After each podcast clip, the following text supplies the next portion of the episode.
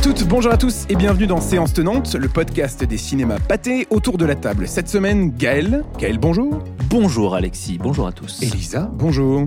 Salut les garçons. Au programme, cette semaine, on va revenir sur novembre, sur Dragon Ball Super Super Héros et sur Ticket to Paradise, avant de revenir dans notre deuxième partie, dans notre sujet focus, justement sur novembre, euh, par le prisme de son réalisateur, Cédric Jiménez. On reviendra sur sa belle carrière, son, son- qui ne fait que commencer, n'est-ce pas Gaël? Exactement. Formidable. Mais justement, parlons de novembre. Pour commencer, un film de Cédric Jiménez avec Jean Dujardin, Anaïs de Moustier, Sandrine Kiberlin et une pléiade d'autres acteurs et actrices de talent. On est évidemment préparé pour ça.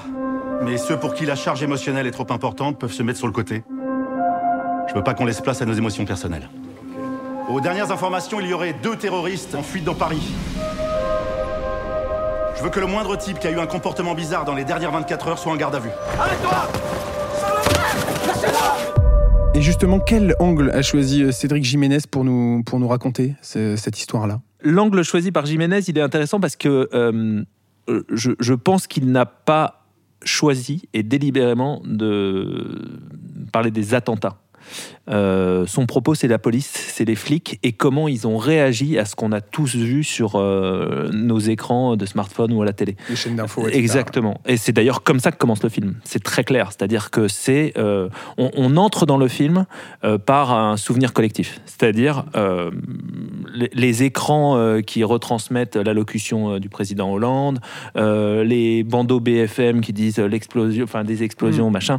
Donc il y a un truc de, de- de immédiat de, blast from the past, comme on dit en anglais, c'est-à-dire vraiment comme, comme un, souffle qui nous ramène euh, dans le passé, qui est, qui est presque dérangeant. Enfin, en tout cas, que moi, j'ai j'ai vécu de manière un peu, euh, un peu troublante, comme beaucoup de gens, j'imagine.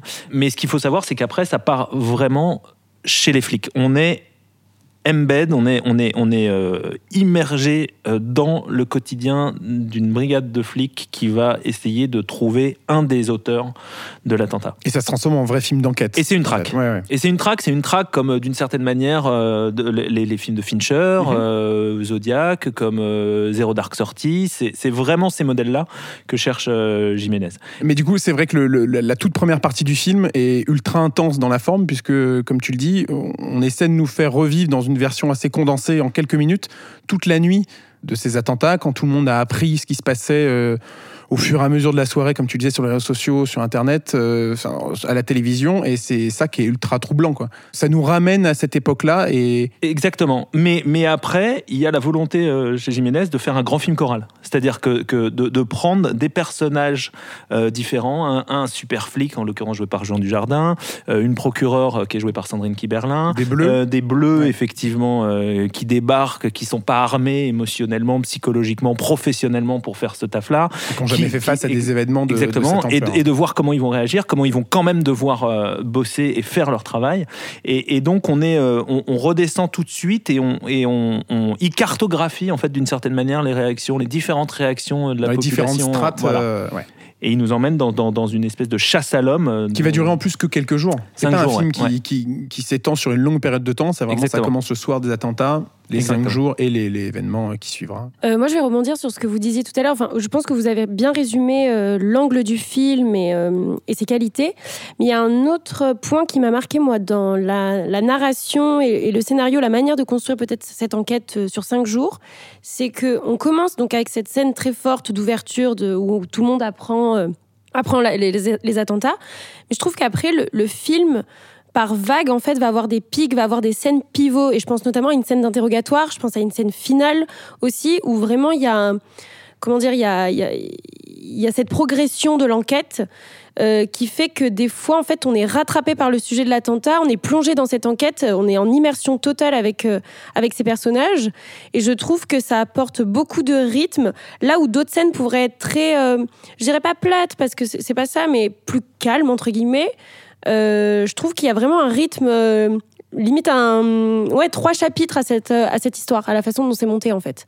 Et peut-être maintenant on peut parler du, du casting qui, qui anime ce film. Il est clairement porté par Jean Dujardin, alors que c'est un film certes choral, parce qu'il y a beaucoup d'acteurs de différentes générations d'ailleurs, mais c'est vraiment Jean Dujardin qui, qui d'ailleurs qui est le personnage phare sur l'affiche, qui est le personnage euh, phare du film. C'est la tête d'affiche du film, on va dire. C'est par lui que les ordres vont, vont découler. Euh, C'est c'est lui qui est, en, qui est en charge de cette enquête. Mais après, je trouve que là où. Enfin, un personnage qui est très intéressant, c'est celui d'Anaïs de Moustier. Ouais. Je pense parce que c'est peut-être le personnage finalement le plus humain, le plus proche de, de la, des- des citoyens français, de nous, ce qu'on a ressenti en tant que, en tant que citoyen. Et je trouve son personnage très intéressant parce que, pareil, encore une fois, il y a une évolution. Euh, plus l'enquête avance, plus elle, elle évolue aussi. Elle, elle connaît le poids de ses responsabilités. Elle essaye aussi de réfréner ses sentiments euh, face à cette horreur. Donc, euh, non, très intéressant euh, son personnage. Ce que je trouve intéressant aussi, c'est que euh, il y a beaucoup de femmes. Euh, ce qui Oui. donne une certaine coloration, une certaine teinte au film, euh, parce que beaucoup de, d'abord les témoins euh, qui seront interrogés, ou, ou en tout cas une des témoins euh, principales qui va faire avancer l'enquête d'un seul coup, c'est une femme qui est jouée par Lina Coudry, qui est géniale. Il y a beaucoup de femmes qui entourent Jean Dujardin, effectivement. Il y a Anaïs de Moustier, dont, dont tu parlais, Lisa, qui est super, qui, Sandrine qui- Kiberlin. il y a Sandrine Kiberlin.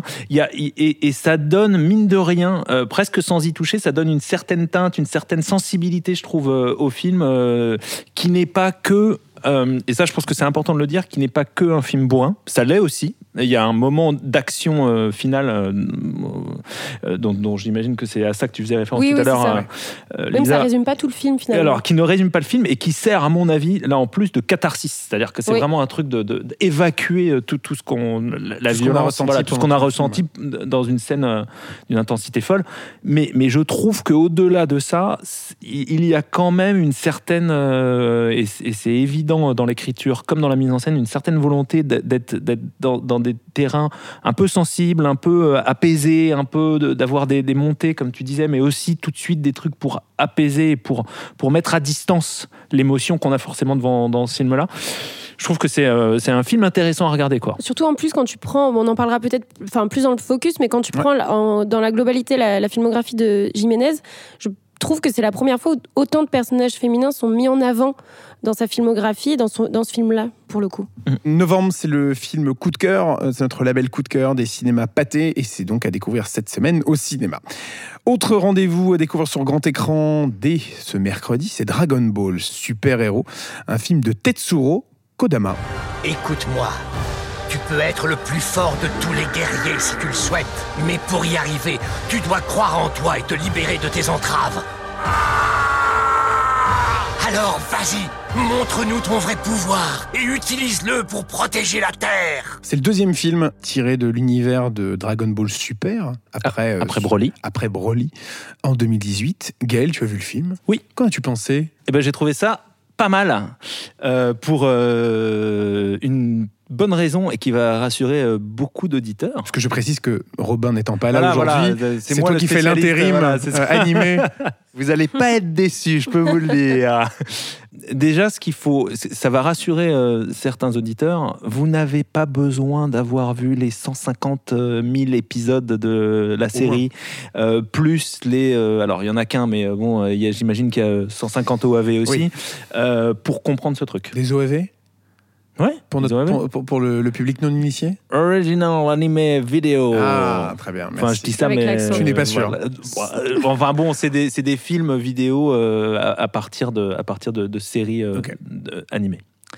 Euh, Robin, si tu nous écoutes, ce serait bien que tu ne manques pas les rendez-vous où il est question d'animé ou de comics, s'il te plaît. c'est pas de bol sur cette semaine. Euh, Mais donc Non, pas mais- besoin d'avoir euh, de connaître voilà, tout le moi, lore, moi il se trouve que moi, de- j'ai- je suis, un enfant de la génération Club d'eau, comme Ouais. on dit, euh, Club Dorothée. Donc, j'ai grandi en regardant Dragon Ball à, à- à la, à la télé, mais ça s'est arrêté après. Or, j'ai tout compris au film, ce qui est plutôt un, bon indice pour vous. Euh, le film est assez spectaculaire, très vraiment marrant et surtout euh, très compréhensible par tout le monde. Le principe est simple. Euh, il y a l'armée du ruban rouge qui avait disparu normalement dans les précédentes dans les précédents épisodes qui est ressuscité et alors, il n'y a pas Sangoku, mais c'est Sangohan, le héros de cette histoire, qui avec son père adoptif, parce que donc Sangoku est mort, mais son père adoptif, ouais, son père adoptif qui Le est. Spoiler, quoi. Piccolo. Non, mais ça c'est d'avant. J'imagine que c'est pas du spoil. Euh, non, non, c'est pas du spoil. oui. Mais pour moi, waouh. c'est pas du spoil.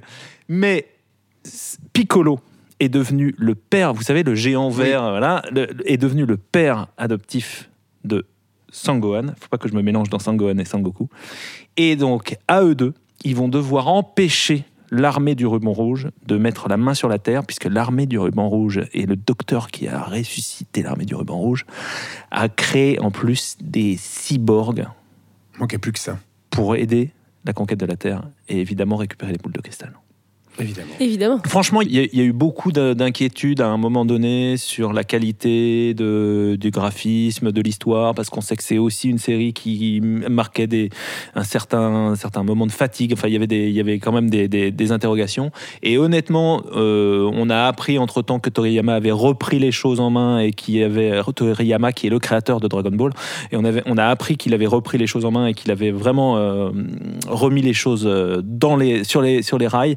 Et honnêtement, le rythme du film est très sympathique. Il n'y a pas besoin de, de, de, de, connaître euh, son abécédaire euh, Dragon Ball.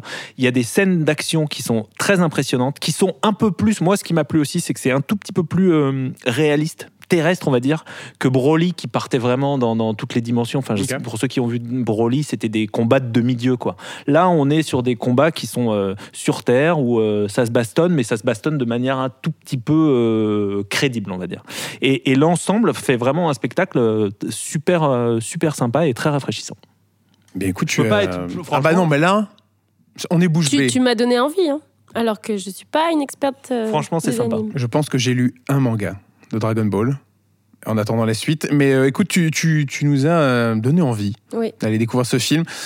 C'est au cinéma cette semaine.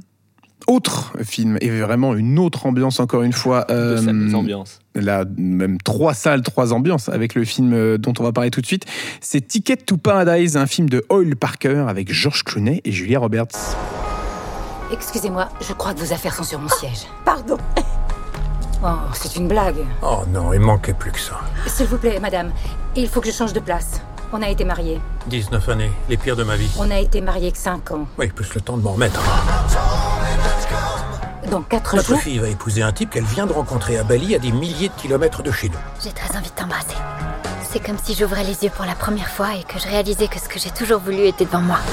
Elle va ruiner sa carrière. comme sa mère a dû le faire, il n'y a que moi qui puisse l'en empêcher. Lui, elle ne l'écoute pas. Ticket to Paradise, c'est les retrouvailles entre George Clooney et Julia Roberts. Un bien beau duo de cinéma qu'on connaît de Quiz. Ocean 11 et Ocean 12. Excellente réponse et qu'on a vu ensemble dans. Ocean Oui, Eleven mais dans quoi d'autre, euh, Gaël Euh, Un film de Jodie Foster.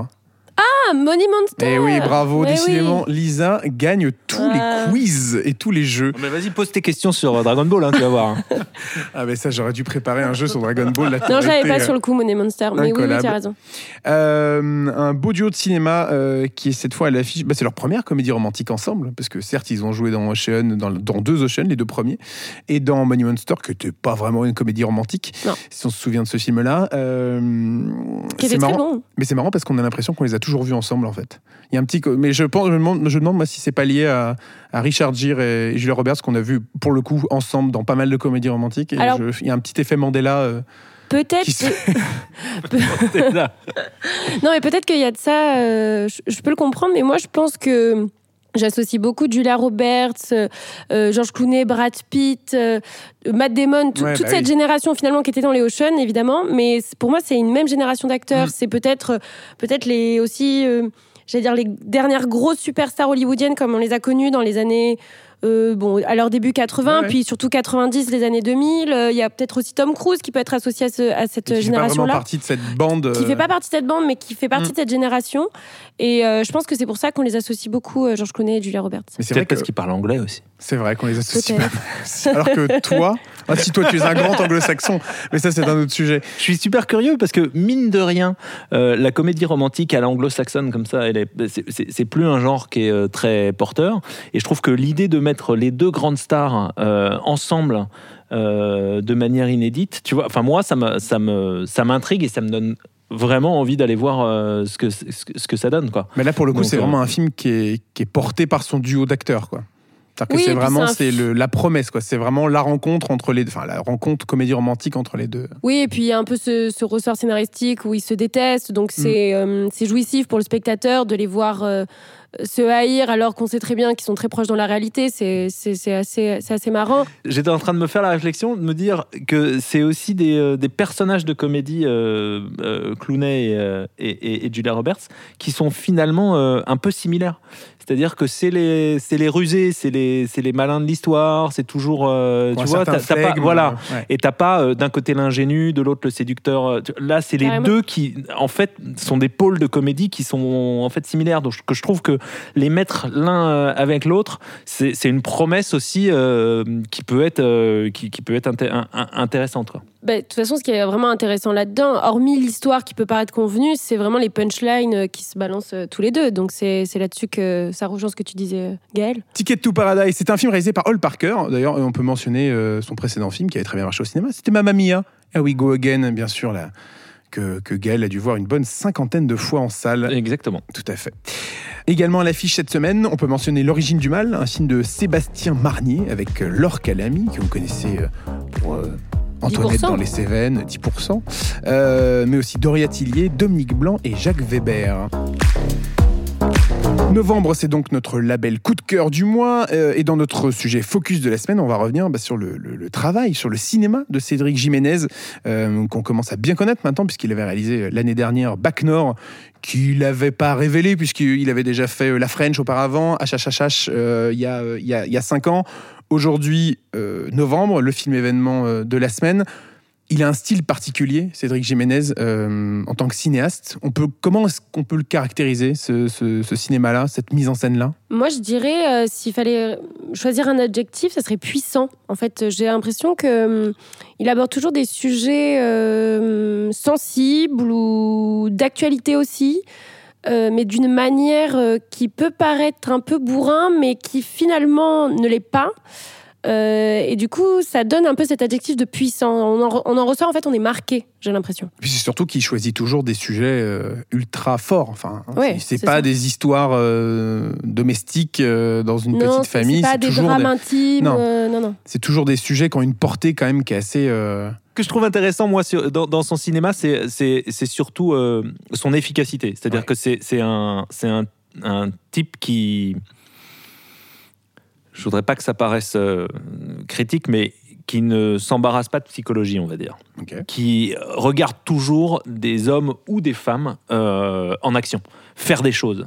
Les gens bougent et, sont actifs et essayent de se poser le moins de questions parce qu'il y a des trucs à faire.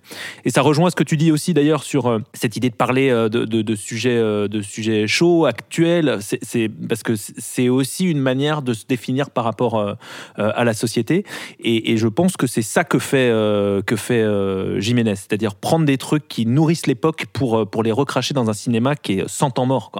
C'est un, cinéaste, on, on le disait tout à l'heure, dont les modèles sont euh, clairement anglo-saxons, mais c'est aussi moi, un cinéaste qui me rappelle beaucoup les, les, les, artisans euh, au sens noble des années 70 en France. Euh, je pense à des types comme Verneuil ou Henri Verneuil ou, ou Boisset, Yves Boisset. Enfin, c'est des, des, des cinéastes qui, qui, produisent du spectacle, des films qui sont grand public, mais qui doivent toujours en fait résonner avec ce qui se passe dans l'époque. Et, et pour moi, c'est un des rares qui aujourd'hui est dans cette ligne, dans cette tradition de cinéma euh, à la française, et c'est vachement revigorant de voir ça. Quoi. Mais ce qui, est, ce qui est fou dans sa carrière, c'est qu'il y a eu un effet euh, avant et après Bac Nord. Euh, Bac Nord est présenté à Cannes, mais en sélection, Ouais, mais pas en compétition. ouais. Enfin, en sélection officielle, mais pas en compétition, on Mhm. va y arriver. Euh, il fait l'événement. Quelques mois plus tard, lors de sa sortie, plus de 2 millions d'entrées en salle. C'est un des plus gros succès depuis la réouverture des, des cinémas post-Covid. Euh, en quoi Bac Nord, ça a été un événement dans, dans le cinéma français et dans les salles? La polémique Ouais. Enfin, pardon, parce Oui, que là, tu parles de la sortie canoise et de. euh, T'as raison. Euh, Je te remercie. Mais, mais tu as toujours raison. Ça, d'ailleurs. c'est- ça, c'est un mais, autre sujet. mais, mais, euh, mais je pense que, que, que on peut pas passer sous silence la polémique. Ouais. Et d'ailleurs, euh, la sortie de novembre montre que c'est aussi à ça que carbure son cinéma d'une certaine manière. C'est-à-dire que ça laisse pas insensible. Après, Bac Nord, euh, moi, la, la polémique, je peux aussi la comprendre. C'est-à-dire que je pense qu'il y a deux parties dans le film et que je, et je trouve la, la deuxième partie moins. plus ambiguë, plus étrange, en fait. Euh, alors que la première partie, qui est un. Enfin, les trois quarts du film, même, qui est un rodéo, euh, enfin, une espèce de western urbain, euh, c'est- fait par un type qui a un sens de l'image, du cadrage, de l'énergie, du montage, qui est qui, est, monstrueux. qui est monstrueux. Et pour répondre à ta question, je pense que c'est aussi ça qui arrive quand on voit Bac Nord, qui était déjà là en germe dans la French, mais Oui. qu'on mesurait pas, je pense. Là, je Mais pense ça n'avait que- pas la même ampleur en plus. Ouais, L'histoire n'a pas, le, c'est Voilà. pas le même scope. euh, Exactement. Et, et là, je pense que tu vois tout de suite que tu as un cinéaste qui est euh, surdoué, quoi. Comme la scène de, de- de fin dont, dont on parle de- de- dans novembre, quoi. Il y a, il y a des moments euh, où tu te dis, ok, le mec, il sait faire du cinéma. euh, encore une fois, efficace. Et après, tu, tu demandais euh, justement pourquoi Bac- il y avait un avant et un après Bac Nord. Je, je dirais pas qu'il y a un avant et après Bac Nord, mais je dirais que Nord est arrivé à un moment euh, crucial, on va dire, et je pense qu'il avait aussi de son côté le fait de s'être entouré d'acteurs finalement populaires euh, dans le sens euh, connu du grand public euh, euh, pour son cinéma. Il s'était déjà entouré de Jean Dujardin et Gilles Lelouch pour la French. bah, c'est sa force aussi de, de- de Voilà. s'entourer de, grands comédiens et comédiennes parce que dès la French, c'est Jean Dujardin, Gilles Lelouch. Après HHHH, c'est Jason, Jason Clark, Clarke. Rosamund Pike. Mhm. Euh, Bac Nord, n'en parlons pas, ce trio euh, qui, a- enfin, qui est euh, incroyable. Et aujourd'hui, dans novembre, euh, Jean Dujardin, Guy Berlin. Et puis je pense qu'aussi c'est un metteur en scène qui aime beaucoup ses acteurs. Et je pense, enfin pour en, pour en avoir discuté avec lui en interview et avec Jean Dujardin, d'après lui, il veut laisser l'espace à ses, à ses comédiens et les comédiens ressentent cet espace. Et je pense qu'il y a une manière après de les filmer qui est marquante à l'écran pour nous spectateurs. Et du coup, le fait d'avoir cet amour, je pense, de sa part euh, pour ces comédiens-là, ben, ça ressort euh, directement dans son travail. Et puis c'est aussi sûrement l'une des raisons pour lesquelles ils reviennent euh, devant sa caméra. Parce que Tout typiquement, Jean Dujardin, ils avaient déjà travaillé ensemble sur La French et Gilles Lelouch euh, euh, bah, sur La French également quand il est revenu sur, sur Bac Nord. Sur Bac Nord. Ouais. Son cinéma, il fait polémique comme on le dit, mais vi- visuellement, en quoi c'est des films qui sont faits pour le grand écran? Des, des films comme alors Bac Nord euh, et Novembre aussi. Est-ce que c'est euh, cette expérience de cinéma d'expérience collective de cinéma, surtout quand on est devant cette toute première partie de novembre, quand on est devant cette, euh, cette séquence qu'on a tous vécue individuellement, là, de la, enfin individuellement, en fonction de l'endroit où on était lors de, de cette soirée tragique, mais là, le fait est de la découvrir dans une salle de cinéma sur grand écran avec une musique, un montage haletant, c'est quand même quelque chose de très particulier. Il y a deux choses. Il y a- D'abord, je pense que c'est, euh, euh, encore une fois, on en revient au modèle. Euh, je pense que les modèles de Jiménez, c'est des modèles de, de cinéastes qui, euh, qui ont une vision scope presque du monde. Quoi. Est-ce qu'on peut parler de Zero Dark Forty Ouais, on parle de Zero Dark ouais. Sortie, on parle de, de, de, Zodiac de Fincher, on parle même Le clan des Siciliens de Verneuil. Enfin, c'est des, c'est des, des films avec vraiment un, un- un format très large, des acteurs presque aussi larges que le format, et, et- une, envie de cinéma qui ne peut être assouvie que dans, dans, une grande salle. Et par ailleurs, enfin, quand on pense au, encore une fois, quand on pense à, la scène d'assaut dans, dans Bac Nord, euh, sur une télé ou euh, pire sur un smartphone, c'est- de la blague. Mais, euh, mais au-delà de ça, je pense qu'il y a aussi, la, la- la- comme tu dis, la, vo- la- volonté de créer. Par son sujet et par euh, la force de, de, de ce qui euh, de, ce- de ce qu'il raconte, il y a la volonté de créer un truc de, de, communion quoi. De effectivement, t'as, t'as- Une t'as envie expérience de ouais. cinéma. mm. une expérience collective où tu as Mm. envie d'être avec des gens à côté de toi parce que ce que tu vois, notamment au début de, de- de- de novembre, qui laisse pas indifférent, je pense que c'est mieux de l'avoir à, à plusieurs. Puis je trouve qu'il a aussi un sens de. On parlait de l'espace tout à l'heure, mais il a une manière aussi de filmer les espaces. Et notamment dans, dans Bac Nord, moi, ce qui m'avait marqué, c'était les images de Marseille. Et en plus, c'est quelque chose qu'on n'avait pas l'habitude de voir. Là, en l'occurrence, novembre, ça se passe à Paris. Et encore que, on a d'autres paysages que les rues parisiennes. Je trouve qu'il y a aussi cette, euh, cette distance, ce, truc de ne pas cantonner son cinéma à juste euh, bah, l'aspect parisien, parigo, euh, qu'on peut retrouver dans d'autres films. Ce qui n'est pas c'est pas un défaut, mais voilà, il, a, il, il localise son action ailleurs et je trouve que bah, pas ça fait du bien parce que c'est des sujets des fois lourds, mais c'est différent. Sur, sur, euh, sur l'espace, tu as raison, parce que je me souviens de la French notamment, tu avais une utilisation de Marseille, enfin du sud de, la Des France, qui était incroyable. qui était incroyable. Ouais. et qui était pour encore, tu vois, des, des, des, des, des cadres quasiment de western, quoi. Mm. Sur, euh, sur les calanques, sur. Des euh, grands panoramiques. euh, En extérieur. T'avais mm. des choses. Je me souviens de la, la rencontre entre Lelouch et, euh, et Dujardin euh, sur les hauteurs. Je crois que c'est ça.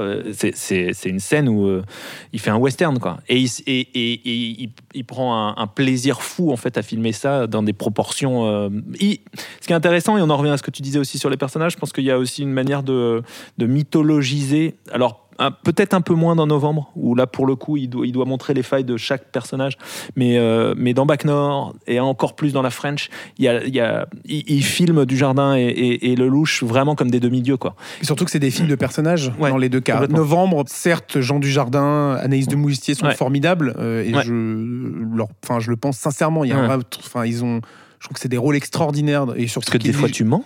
je mens éperdument tout le temps, mais là je ne mens pas, c'est faux, je ne mens jamais. Mais, euh, mais Jean Dujardin est fantastique dans le film, Anaïs de Moustier elle est aussi, comme tous les autres euh, acteurs de ce film-là, mais c'est vrai que c'est l'histoire avant tout dans, Mhm. dans ce film, et l'action et le, le- le processus d'enquête, alors que dans Back Nord et même dans La French, c'est vrai qu'on c'est plus des films de personnages où on doit s'attacher aux personnages et ce qu'ils traversent et, euh, et, et leur parcours. Quoi. Puis il y avait un aspect de duel, en fait, Oui, finalement, aussi, de deux ça. camps opposés, Ouais, ouais. alors Mm. que là, effectivement, avec Novembre, c'est du collectif euh, et on est. Face, Enfin, à, face à une Il y a menace. aussi ce, mais... ce- ce- ce duel Ouais. aussi, parce que Ouais, mais qui est hors champ. et- Mais Le- voilà, qui est hors champ, L'ennemi est hors champ. euh, Et on la- dans- et on la voit dans- quasiment jamais, Voilà, quoi. Exactement. jamais. Trois sorties bien différentes cette semaine au cinéma, euh, sur lesquelles on, peut revenir euh, dès à présent pour clôturer cet épisode de Séance Tenante. Novembre, donc euh, de, de Cédric Jiménez, comme on vient de le dire, on vient d'en parler avec Jean Dujardin, Anaïs de Moustier, Sandrine Kiberlin et j'en passe. Pour quelles raisons faut-il aller voir ce film-là au cinéma cette semaine? Hop, Gaël La scène de fin, dont je ne dirais Bah non. pas plus de oui, choses, mais par que, définition, qui, elle est est, à la fin. euh, qui est très, très, très impressionnante. Moi, je dirais pour euh, Anaïs de Moustier, pour le coup. On a beau parler, euh, je sais, de Jean Dujardin qui incarne le film, mais euh, euh, faut vraiment y aller pour elle aussi. Eh bien, si tu avais dit Jean Dujardin, j'aurais dit Anaïs de Moustier, mais comme tu as dit l'inverse, je dirais pour Jean Dujardin, qui est fantastique et qui porte le film euh, avec, euh, avec le reste de l'équipe. Euh, Dragon Ball Super Super Héros, Gaël, une bonne raison, ça sera, attention, c'est la tienne. La nostalgie. t'as raison. La- très bien. La nostalgie, c'est vraiment, ça m'a replongé dans, dans, dans, mes, dans, dans- dans cette euh, époque bénie où je passais ma, ma vie devant la télé à regarder euh, les, les, an- les, les dessins animés du Club Dorothée. Et franchement, c'était un kiff de, de, de repartir dans cette, dans cette époque. Et tu as beau parler de nostalgie, tu nous as donné envie d'y aller, alors que nous, nous ne sommes pas nostalgiques de, de, de ça. Donc euh, finalement, bravo à toi. Euh, Employé du Bravo. mois. Bravo Employé du pour le mois. film. Bravo pour le film que, que tu as réalisé, bien sûr. Euh, et Ticket to Paradise, pourquoi il faut aller voir euh, ce film-là? Pour euh, une raison qu'on n'a pas évoquée, c'est-à-dire le générique de fin, le bêtisier, s'il vous plaît, quand même, qui est, un que code de la comédie euh, anglo-saxonne qu'on n'a pas mentionné. Et qu'on voit euh, assez peu. Non, et je dirais, après, euh, blague à part, je dirais vraiment pour euh, les punchlines euh, que George Clooney et Julia Roberts se, se balancent. Et je dirais quelque chose sensiblement dans la même veine sur la dynamique entre Julia Roberts et, et George Clooney qui fait plaisir à voir dans une comédie romantique au cinéma. Eh bien, nous avons abordé la vaste majorité de tous les sujets, mais il nous reste quelque chose à vous dire. Euh, la soirée des passionnés, sa soirée qui est réservée aux abonnés Cinépass dans les cinémas Pâté, va faire son retour le jeudi 20 octobre avec un film en avant-première, celui de Nicolas Bedos, Mascarade. Euh, donc ça, c'est à découvrir le 20 octobre dans tous les cinémas Pâté pour tous les porteurs de cartes Cinépass. Et j'en profite pour parler euh, une petite annonce. Dans l'épisode de la semaine prochaine, on recevra euh, Malik Bentala, Florent Bernard et Tristan Schulman. Ce sont les trois scénaristes, entre autres, euh, de Jack Mimoun et les secrets de Valverde. On les recevra dans, Séance tenante en compagnie de Gaël, de Lisa et espérons de Robin, qui sera peut-être de retour d'ici là. En tout cas, merci à vous deux euh, d'avoir été autour de la table pour nous parler de, ces, de ce riche programme de cette semaine. Merci beaucoup, Gaël. Merci. Et merci, Lisa. Merci Alexis. En attendant l'épisode de la semaine prochaine sur Jack Mimoun et les autres sorties euh, du 12 octobre, prenez soin de vous et à très bientôt au cinéma. Voilà, si t'as besoin d'aide, tu me Il n'y dis. a pas de souci, ouais, t'inquiète.